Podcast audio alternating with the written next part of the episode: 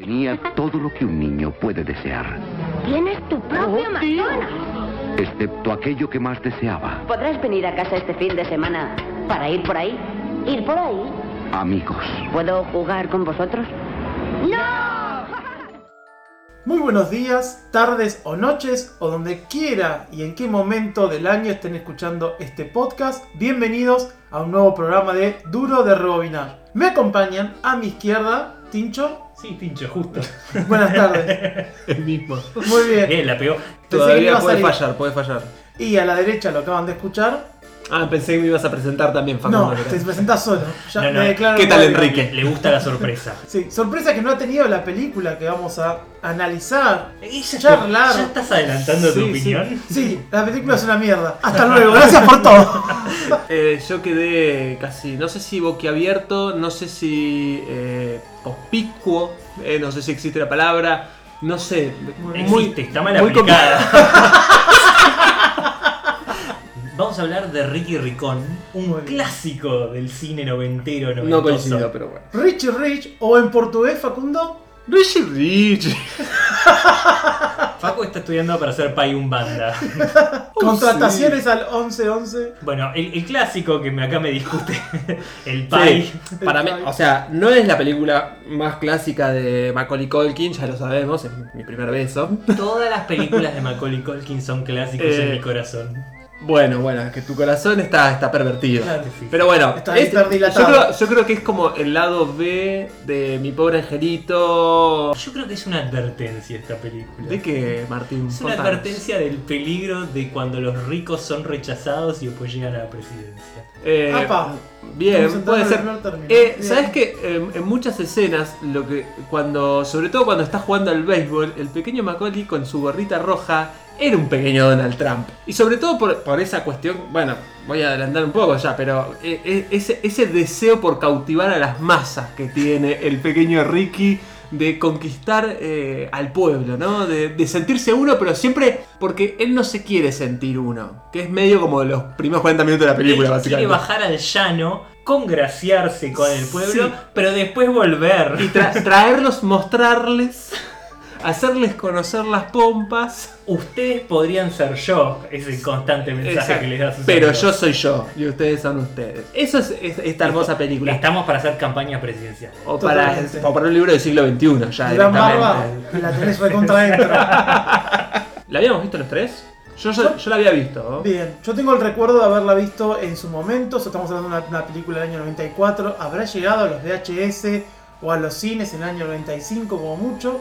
Y creo que es de las pocas veces que, que vi esta película. ¿sí? Pero, pero ¿qué registras? ¿Tipo cine o, O o tele? Mm, O, o registros, alquilar? registros, registro TV a full. Claro, yo también, es, Yo- para mí es- por la tarde. o sea, no puedo disociarla de un canal de aire esta película, ponele. No, Porque no, no, no creo ni haberla visto para alquilarla, deben haber quemado, no sé qué habrá pasado. No, con todas las porquerías que había. No, yo- para mí también es una película totalmente de cable, pero sí, es una película que para mí estuvo en televisión. Sí. No, dudo que se haya estrenado en cine. No, no, no, es película de cine, Acá. claro. Seguro. Sí, sí, Sí, acá Bueno, en desarrollo, pero ahí no. Se ha estrenado cada cosa, si volvemos al término anterior. Claro, viste, si, si usamos tu teoría se acaba el podcast acá, así que no queremos usarla en tu contra. Pero sí, para mí es muy película de invierno, ¿viste? Vacación de invierno es, la, es el cine medio falopa. Es una película que no tiene estación igual, ¿viste? Es como, en toda la película no, no hay una estación marcada. No, pero para hacer. Me, pa- me gusta para- analizar las películas de la estación. Pero para hacer negocios sí hay estaciones. Como, la, como- la de invierno y la de no, como eh, eh, cuando veíamos el, ju- el juguete prometido, el regalo prometido, básicamente remarcábamos esa cuestión que era una película netamente de invierno filmada en verano. Y, y porque es navideña, o sea, Bueno, los yankees bueno. ¿No a es una película de verano? No hay como. Yo la veo más, para mí es más película de verano. Sí. Eh, Niños correteando, Bueno, jugando al béisbol. allá. Están jugando al béisbol. Primavera-verano, pero él va al colegio. Claro. Pero, Capaz. pero viste que es un colegio muy raro él, Ah, sí, ya sí. de por sí. Él va como un colegio, va, va- al Newman. Va al Newman. A lo que Va- sería el Newman de allá. El Va al Newman Newman, así. pero mejor. Bueno. si tenemos algún oyente que haya ido al Newman y nos puede avisar si en los pupitres no había pupitres y en vez tenían Escritorios escritorios. con fax. La verdad que necesitamos esa Si información. en vez de manuales de biología tenían el Wall Street Journal, por favor. Claramente. nos lo dicen. Sí. Y una clave que tiene la película, pues Sí. yo, volviendo a tu pregunta, Jay, para mí la película todo el tiempo lo que nos lleva a pensar es que los niños pueden ser adultos en un mundo de adultos, conformarse como adultos, vestirse como adultos, manejar empresas de adultos, pero no dejar de ser niños. Aunque para la ley casi que son adultos, porque en realidad, tipo, nadie se preocupa porque Macaulay vaya a recibir balas en el pecho.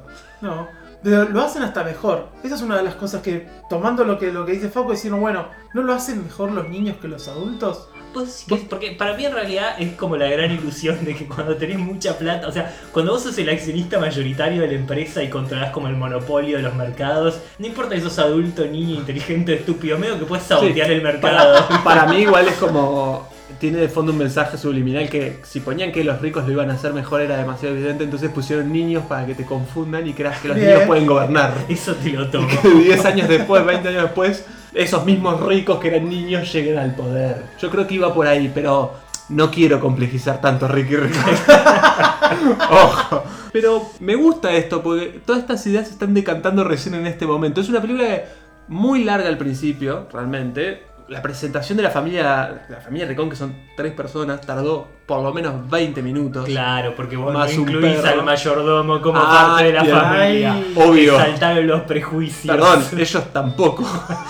Solamente era el tutor. No- le dan como un poder legal ¿no? en un momento al mayordomo, pero es lo- la En realidad, medio que no se lo dan. No sé, él se lo autoproclama. Esto es me- medio medieval eso. Es toda la ley en la película está flojísima de papeles, porque en un momento va, uno dice que se va a quejar de la Corte Suprema, también que es millonario, o sea, todos creemos en ese mundo de millonarios donde pasan por el, el, el vacunatorio Sí, Bill. sí. No, Los ricos no piden permiso. Esa es como la, la premisa No, de... sí, después otro datazo es que para seguir marcando esto- estos millonarios bastante particulares, primero son trotskistas, porque en un momento No, de el Sí, padre yo, yo quiero, quiero dedicarle el tiempo necesario para, para poner la categoría, porque son trotskistas, pero son también antiestatales, o sea, son anarco, trosco, libertario, capitalistas. Con un McDonald's. multimillonarios. Multimillonarios. Sí. que sí, si sos anarco, trosco, libertario, capitalista, que porque tenés plata. Obvio. ¿Por qué todo esto? Básicamente, en un momento. O sea, los padres son millonarios, pero es como el millonario que es. Ay, yo no quería ser. Yo nunca quise ser millonario, pero bueno. Por herencia. No, corre la pero familia, corre la familia. Nunca lo aclaran eso en realidad. Ahí tenés, por eso, ahí tenés tu explicación. Pero él es un tipo que trabaja, ¿viste? Que incluso juegan al béisbol mientras el padre trabaja. Es un padre. pre- Es que él, él vive en una dicotomía constante, el, el se- señor Ricardo. Sí. El René Ricardo padre. Ricardo padre. rico, ¿no? es un padre presente, está, juega con su hijo, le da un intercomunicador para cuando él está de viaje, pero no deja de trabajar nunca. Eh, lo más importante para ellos es tipo la felicidad y los recuerdos familiares. El Como- tipo está clavando deuda a un país y mientras tanto atiende un Zoom con su hijo. Y no sí, pasa sí, sí, nada. es eso, porque el hijo tiene un granito. Es que vos decís, yo, yo te pregunto, mientras Guzmán está negociando con Cristalina. No te metas con- no te metas con Guzmán. Guzmán. no, con Cristalina. ojo. Vos no decís que la hija no la llama en el medio y Cristalina lo atiende, porque en ese momento aparentemente era gracioso que, el pa- que los países compitieran Mi con hijo, no, mi hijo no me atiende. Bueno, vamos a, Facundo.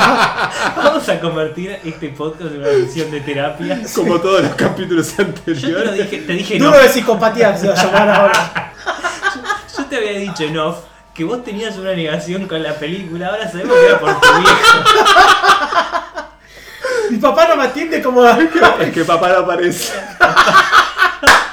Tomá Rolón en tu cara. Este podcast va a ayudar más gente de la que piensan. Bueno, voy a sacar otro tópico. ¿Por qué todos los científicos son gordos? Eso, eso sí, hay, hay- ¿Por qué tienen un científico en la casa? ¿Por qué tienen todos los empleados cama adentro? Después los echan igual en un Después momento, los ¿viste? echan. Nunca los despiden. Porque eso- No, no despiden. ¿Cómo que no? No, porque es la ley como de Batman. No, no, porque cuando. La trama era muy compleja.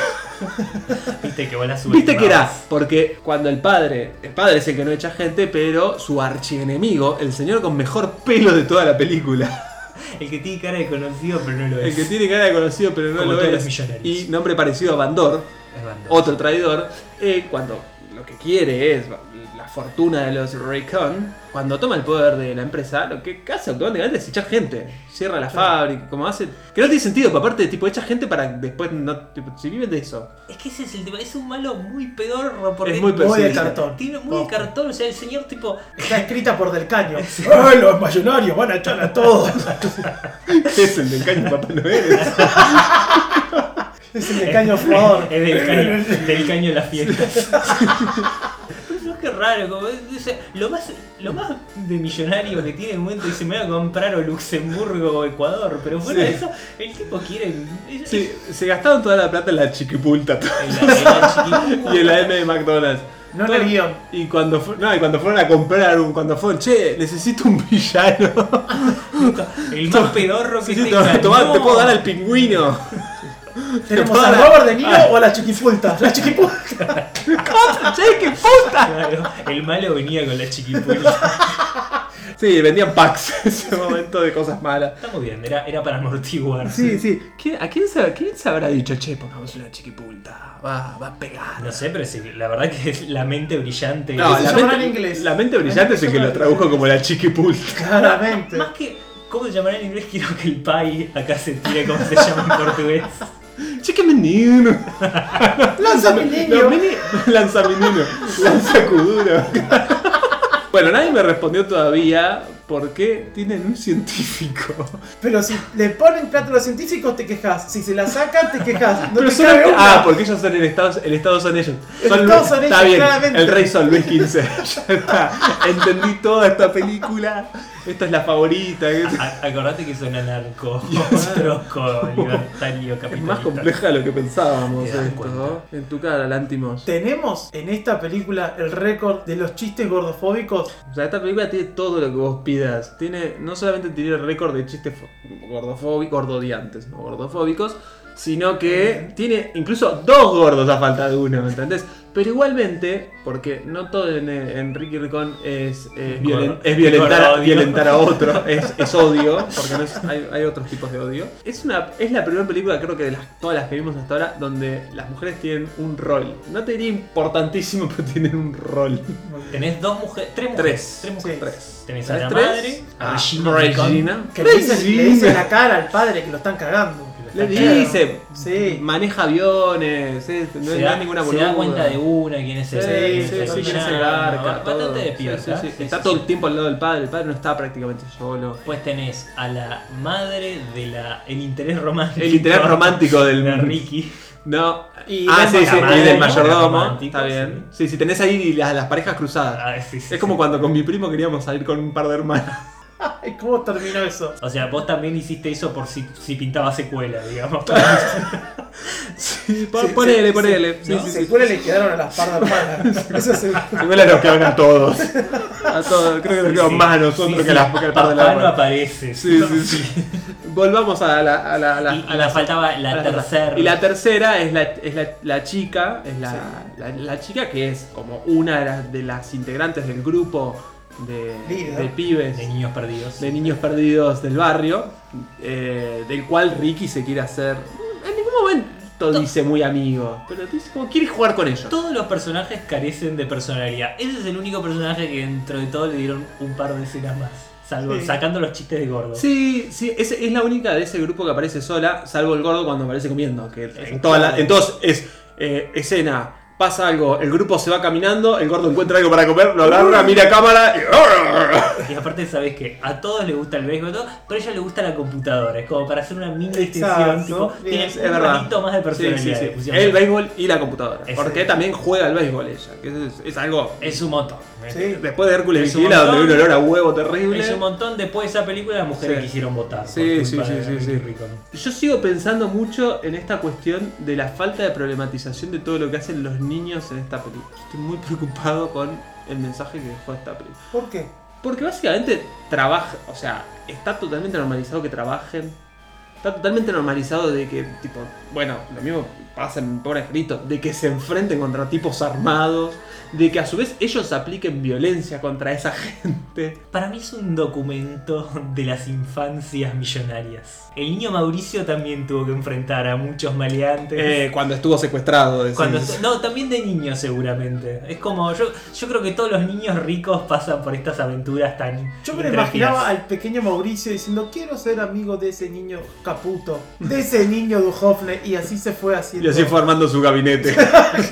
Para mí el, el problema es que Mauricio justamente no tuvo tantos amigos, entonces hay- hay- por eso quiso ser presidente. Entonces esta película nos viene a decir que dejen que los ricos sean amigos de los pobres porque si no se le va a armar la podrida, FMI, eh, préstamo, renegociación de la deuda. Sí, bueno, y en este, en este documental sobre el trotskismo aplicado, lo que nos demuestra es que para lo- las masas populares, el único capital básicamente es cuerpo, el trabajo, el bullying y los deportes. Muy es lo único que los puede salvar. Ok. ¿El Es- bullying lo esa- salva? Esa oración, sí, Sí, porque no viste que en la primera escena, cuando cae Ricky Ricón y, le- y le- les dice de jugar, lo boludean, básicamente. Es la única forma de someter al Claro, rico. Es, es el instante donde se sí, es, le- es le- el carnaval de las clases. Le dura Perfecto. 10 minutos, le dura. Le dura hasta que muestra todo Claro. billete, ¿viste? Le- por eso es carnaval, después todos vuelven al principio, pero por un momento se subvierten los roles. Hay una mezcla ahí de Sí. convivencia. Sí, sí. Ficticia. Yo no sé cuánto debe haber durado esa amistad, la verdad. No, obvio, en, línea, en líneas generales de la realidad, el pibe va, le va a decir al padre, el padre va a contratar a los, a los padres de Coso y lo van a rajar. Bueno, pero Ricardo no. Ricardo no echaba gente. Y no lo hace hasta el final de la película. Es verdad, solo lo hace con el villano. Claro, Solo solo, lo hace- solo lo hace el villano, que era un, un empleado de la empresa. Que la verdad deja bastante que desear, la verdad que era un, un despido Sí, con justa causa. Porque aparte, yo no sé cómo se mantuvo esa empresa en pie si el padre no tenía ánimos de lucro. Capitalismo financiero, Facundo. El- este que. Capitales transnacionales. Claro. ¿te Van- suena? Bando- Bandor, que era el segundo ahí que tenía poder, era, era malísimo. La, tipo, no, no, no la puede matar a. devaluación de la lira tipo- turca sostiene la película. El efecto tequila en el, 94, en el 94. O sea, no, ahí nos damos cuenta de que el rico no crea los puestos de trabajo, sino que los trabajadores crean a los ricos. Como dijo Inigo de Rejón el otro día. ¡Ah, vamos! Pero Íñigo Rejón no había ni nacido para esta película. Lamento, lamento Y decirte. tiene más cara de Ricky Ricón aparte. Lo importante, como dijeron hace un rato, es que el padre le quiere dar el poder de la fábrica a los trabajadores y eso Y es... Es un montón. ese- eso es una realidad. No es, no, es un montón. Yo la verdad que ahora, ahora quiero que haya más ricos porque Sí. sí, es una trama sencilla. Es agarrar mi pobre angelito de vuelta y tratar de hacer de vuelta lo mismo, porque es la idea de se queda el pibe, se- porque a todo esto se van a tomar los tres un avión para irse a, cumpleaños de la reina. Van a subirse los tres, Ricky se, termina quedando, no porque básicamente lo retaron y se quedó dormido y quedó en el ático, se queda porque se tiene que quedar un malo dentro de la casa que quiere apropiarse de todo. Y Ricky y sus amigos, eh, el colectivo, es como el estornauta Ricky. ¿Querés terminar una oración? Ocho, ocho días después. Al punto. después. Bueno, la cosa es básicamente es de vuelta lo mismo, los padres vuelven a aparecer, se termina zafando, un señor alto y con cara de loco lo ayuda a hacerse el pobre o el siempre es uno de clase media. Como esa cuestión es medio lo mismo, nada más que acá es como, ah, pero en todo, cada escena va a demostrar que tiene mucha guita. Entonces, ah, el perro tiene signos dólares, ah, todo tiene signos... Es que así son los millones. ¿No lo viste Ricardo Ford? Por eso. Pero, ¿Quién no lo vio? No, bueno, pero yo a Ricardo Ford me lo imagino como mi pobre angelito. Ya esto me parece Una demasiado. vida opulenta. Y bueno, es la versión yankee. Claro. Sí, Tírame cinco palabras para definir la película. Cinco. Inconnect. Cinco. Ay, qué difícil. Ah, ¿viste? ¿Querés empezar vos, Jay? No la vería nunca más en mi vida. No, bueno. Solo una. nunca sabe. Tipo, Claro. Me- si me estás en una isla. Claro, si, si esto pega y me ofrecen plata. Claro. Yo, yo te diría estigmatización Bien. de científicos gordos Millonarios. millonarios. Millonarios. Ahí tenés. Bien. Los científicos millonarios. Te lo puedo, te lo- Ah. o sea, te la conjugo Eh, mal y con yo, comas para que. Yo voy a decir eh, pueblo, béisbol, dólar, madre. Fucker. Estamos llegando al final y siempre la, la consigna un poco de cierre es ¿Ha sobrevivido Ricky Ricón al 2021? Eh, yo creo que no nació. Es una película que es medio un feto. deforme. Siempre decís lo mismo con distintas metáforas. Todo Tipo, ¿qué seríamos hoy? Bueno, un feto. Nació vieja, el feto ingeniero. Tenés que dejar de robar con metáforas natalicias por por lo menos dos años. Bueno, Atenete al sí. sí, al no. Eh, para mí, a ver, no envejeció como no envejeció el capitalismo, la verdad. Ah, me gustó. Eh, es así. te fu- te jugaste. Es, es bueno y Hay que, no. hay que darle un papel en la lista del caño. Es tan fácil entrar ahí. Yo quiero una No, lo universidad. difícil es entrar en serio, que te voten. Eh, pero bueno, no, yo creo que no, no envejeció porque no, a ver, incluso, vuelvo a decirlo, tiene algunos, algunos guiños, si querés, hay tres mujeres que son mucho mejor de que todas las, las cosas que venimos viendo. Eh, solo comparable con la hippie de mi primer beso. Pues, la realidad es que no, tiene una, ideas de mierda la película. O sea, ¿Sabes cuántas ideas de mierda están sumamente vivas en Sí. la fecha? por eso, por eso, por eso digo que no, que no envejeció, como el capitalismo. Ah, No, tronco. no Ah. abuses, estás abusando ya. Eso te pasa por no cerrar antes. Para mí está absolutamente vigente esta película. absolutamente saca- sacando los inventos tecnológicos pedorros. O sea, habría que actualizarlo. O sea, sí, o sea, habría que desestigmatizar a los científicos, que es el problema, porque Bien. viste que los científicos ¿Vos, noventosos crees, vos, crees, vos crees, tipo que el científico sería un Elon Musk ahora? Hoy soy un Elon Tipo, Musk ah, vamos en mi auto volador. y, y le daría iPhones Sí, y esas cosas. Ah, compremos acciones. Pero para mí es, si, la- si le ponías un encare más dramático, era el drama de la juventud Ay. multimillonaria. Era un Los- documental. Y, así. y aparte, tipo, usarían Bitcoins. Tipo, Rich como, coins. Era, tipo como, ay, sí, hagamos, yo quiero Ah. actualizar esta película. Amazon, si estás escuchando, Netflix, tenemos un Cinear, guion Google para seguro, usted. así que- claro. sí, sí, Movie, Sí, eh, Hulu, la- eh, Venus, Sigue existiendo ese antro. qué sé yo. ¿Vos qué decís, Jay? Para mí la película tiene unos momentos audiovisuales que son impresionantes en términos de...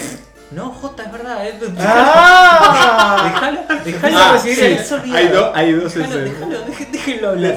Tiene un montaje al estilo eh, rítmico que nos ha enseñado la El escuela ritual rusa. rítmico de danza, como diría el doctor Brown. Sí, sí, cuando baila, Tapa, tapa. cuando baila capoeira. Vamos, no, andá a la, a la, la escena. A la escena, corte A, Ricky Ricón cayendo por la montaña rusa, corte B, los padres cayendo en avión. Impresionante. Todos gritando. No, es, es, Kuznetsov no se atrevió tanto. es cierto Kuznetsov. que Andy Kuznetsov no se atrevió tanto. Mirá que se atreve a muchas cosas, señor. Es Uy, cierto. qué fuerte, man. Es una. es una gran escena. Yo pensé que ibas a hablar de la de la cárcel, que me pareció No. fantástico. Pausa. Es que pará, era la segunda, era la segunda. Va en orden cronológico. Ah, Porque. Y para tenemos- contar aparte. ¿no? ah, como la película. Sí, a diferencia de mi primer beso que lo voy a seguir citando, esta tiene un orden totalmente lineal. Al dadaísmo de mi primer beso. Contanos escena. Bien, porque trabaja un fuera de campo a partir de un espejo de cárcel alucinante. A- HBO en su mejor momento no lo hubiese pensado. No. Que lo remata con el malo, con el- la tapa del inodoro en la cabeza. Totalmente. Así como Tunes. Y el mayordomo vestido de, de punga, como Sí, un poco medio raro, De medio motoquero, punk. Los punk eran malos en esa época. Sí, sí, sí, sí. una imagen trágica, polémica, romántica, conspicua quizá. Pero más allá de todo eso, la película no, no sobrevive para nada. ¿Cómo para nada? Pará, pará, pará, pará, te estás zarpando. ¿Cómo para nada? Bueno, es mi opinión, para mí no sobrevive. Eso, Es- para, para Corea del Centro. No, al contrario. Tipo, es que diga para nada. Yo dije medio. eh, Vos decís todo. Ah, Corea del Centro. Eso, Corea del Claro. Centro. Por eso, ¿cómo para nada? Para mí se contra sobrevive. No, porque no deja de ser un mi angelito con guita. Ah, ¿viste? No, pero no era gente tuvo mucha guita. No, no, no, dice no, el- no, el personaje. el personaje. Ah. resuelve todo con la chiquipulta. El otro tenía una chiquipulta. plata de pinta. Es verdad. Eh, Eso me suma ese comentario. Está muy bien eso. Mi pobre angelito tiene ingenio. Esta ya no lo tiene. Claro. Ya acordamos que se compraban los objetos en lote en la película. No compraban el villano, la chiquipulta y la bolsa de tierra. O sea, el Doc M. Brown debería ser el, el científico en esta. La verdad que el, el doctor Brown hizo mucho más por, por la, por, la, la ciencia. Por la por trama. la- no, por- y por la buena representación de la ciencia en el cine hollywoodense. Sí, mano. Porque, este, o sea, después de eso Claro. pasamos por este y terminamos en Flaver, ¿entendés? No, y el profesor chiflado. El producto chiflado, o sea, Nada, tal cual. Ay, no, sí, sí, qué mal, qué mal que quedó el cine. eh, De ¿qué problema- científicos. ¿Qué problema tenía, claro, el cine científico? Con razón el? CONICET estuvo desfinanciado tanto tiempo. Si así lo representan.